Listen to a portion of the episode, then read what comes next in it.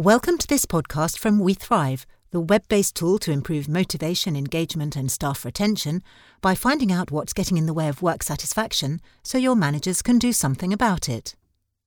Previously, we've gone through the order of holding conversations and looked at some of the language considerations, but now let's consider the problem of blame. When things go wrong, it's always tempting to focus on the past. How often do you see someone trying to change the past, saying to a junior, Why did you do that? Or What did you think was going to happen? You can see why people might want to say these things, especially when they've been inconvenienced. But the thing that went wrong has already happened, and much as we wish it hadn't, it's not going to change. What does have to change is the way the person concerned behaves in the future. This means they'll have to learn something new. But the necessary learning won't happen if they're upset. The more emotional people are, the less intelligent they become. So learning a more successful kind of behavior depends on their feeling reasonably calm, even when something has gone wrong. A no blame culture is one of the best ways to reduce upset and defensiveness and improve the chance of people learning when things have gone wrong. Many workplaces think they have a no blame culture because they've written it in a policy. But the one sure way to create one is to change from the ground up the way emotive words, including right and wrong, are used. So here are some things to avoid. 1. Avoid right, wrong, good, bad, and all the rest of them. Of course. Why these words? because these are emotionally loaded words that attack the individual they're aimed at rather than their behaviour, and that generates resentment and reduces intelligence. If you want to change behaviour, stick to phrases like what works and what needs to work better, keeping the person out of it, at least at the beginning of the conversation. Avoid saying you in a negative context. You caused this, for example. Saying you like this is a finger wag. It's a verbal finger wag, sending blame through the air towards the recipient and generating unhelpful emotion that will cloud their thought, create resentment, and prevent learning. Avoid asking questions like, why didn't you, etc., as it will make people feel stupid, reduce their confidence, and confidence is a key resource that they're going to need when building their improved behaviour for the future. So, some things to practice regularly whenever in a conversation where something's gone wrong. Wherever possible, find some good in the situation. Talk about something that has worked, at least at the start of the conversation. This generates some positive feelings, raises confidence, and lets people know that this is going to be a serious attempt to improve the future and not a blame fest about the past. Be very careful about how you bring personalities into the situation. Ask what did not work so well, leaving you out of it at the start. Then you can ask what could we do to get it working better if you genuinely intend to do this as a team effort, or what could be done to make it work better if in fact they're going to be on their own. Using we when you don't really mean we is false teaming and it leaves people feeling let down.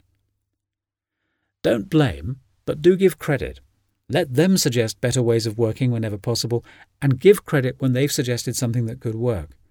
Make sure it sticks by getting them to rehearse the idea in their head and then be sure to witness the new behaviour at work and thank them for the improvement. Now, there will always be times when nothing works, or when there is no way to prevent emotion shutting down thought because it's already happened. So let's suppose you've got there too late to head off the problem at the pass, someone's already cross, and the situation is unpleasant. Maybe you'd like to talk about it, but there's no way that's going to be useful. As Dave Grossman says in On Killing, you might as well try to argue with your dog. So, what to do? Here are some steps with the principles that they rest on. Sometimes it's best to let things wait a while, so unless you're a trained negotiator with extensive life insurance, use them with caution. First, beware because emotion is contagious. Keep a grip on how you're thinking and feeling, and be prepared to get out of the situation if you feel you're getting wound up by it. No one will be served by you getting too involved emotionally, and you don't want to end up with two idiots in the room. Second, read the emotion. Remember, when people are cross, their thinking closes down into a much simpler mode, similar in all probability to the earlier primates we're related to, such as the chimpanzees. So, while the causes of difficulty might be down to a long and complex historic situation, the present emotion will be fairly simple and probably a shade of anger. 3. Build rapport. Now, as we've said before, the first step is not to start talking about the problem, but to make a connection with another human being. Angry people are usually tense, active, and loud, Speaking calmly, rationally, and quietly is the best way of saying, I'm not interested in you, to the upset person. Of course, you don't want to escalate the situation either, so we recommend going part way to where the other person is. Be active and interested, but not competitive or threatening, and talk about something else until you feel they're making eye contact and a normal rhythm of conversation has begun. 4. Hear the cause of the upset. When you're talking about your own problems to someone close to you, how do you know that they've heard you? Sometimes you can tell from their eyes, shape of their mouth, the way they hold their head, or the tone of their voice. It's not always a result of their saying, OK, I know what you mean, but a number of other non verbal signals. So think if you were angry and upset about something, how would you expect people who care about you to look? That's what's needed to show that you hear the other person. 5. Reflect what you hear so that they know you're in communication with them. Bear in mind what emotion is present and how they must be feeling. So if someone says, I can't believe you've put me on weekends again, and you know they were hoping to go fishing, you might start by saying, I know this is really frustrating, rather than it's in your contract, because hearing their emotion is the first step in getting it to reduce. Remember, you're agreeing with the emotion, not the underlying complaint. 6. Start to reframe. There's a lot of material available on reframing, the art of reframing online, but briefly, it moves the conversation from we're here and I'm angry to this is frustrating and I'm looking forward to it being better. So, when the emotion has been heard and the other person is starting to look a little less battle ready, you can start to orientate the conversation towards the future. It's frustrating for all of us that we don't have a full time weekend crew, and it will work so much more smoothly when we have the new staff in place. Now, note the order of events there. One, reflect the underlying emotion. It's frustrating for all of us. Two, link it to the future with an and, if possible, rather than a but.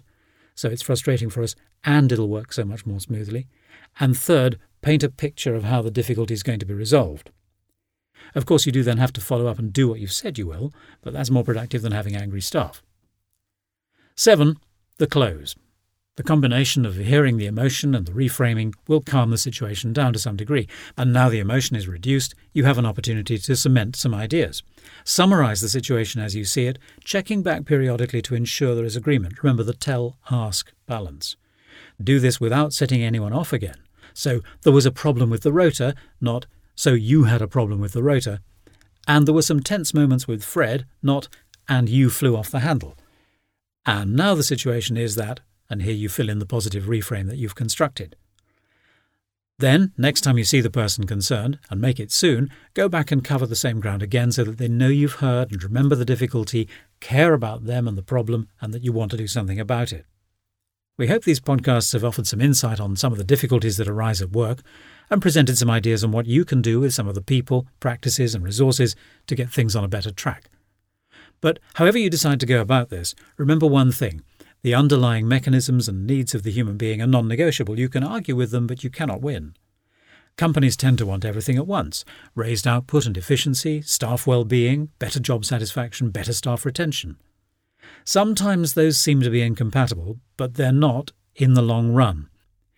You can get extra performance out of someone for a while with carrots and sticks, but if you want a sustainable situation where people learn and develop, produce more, and stay with the company instead of taking their knowledge and skills elsewhere, you have to meet the underlying needs. If you want to find out how well your organization does at doing that, WeThrive is here to help. Just go to wethrive.net and set up a trial account. You can survey 10 staff absolutely free, and we're sure that when you have the results and have used the ideas in these podcasts to work through them with the people concerned, you'll want to find out about the rest of the staff. On the resources page of our website, there are PDF versions of these podcasts with further information and reading in them. Please let us know how you've used them. This podcast came from We Thrive, the key to a happy, motivated, and engaged team.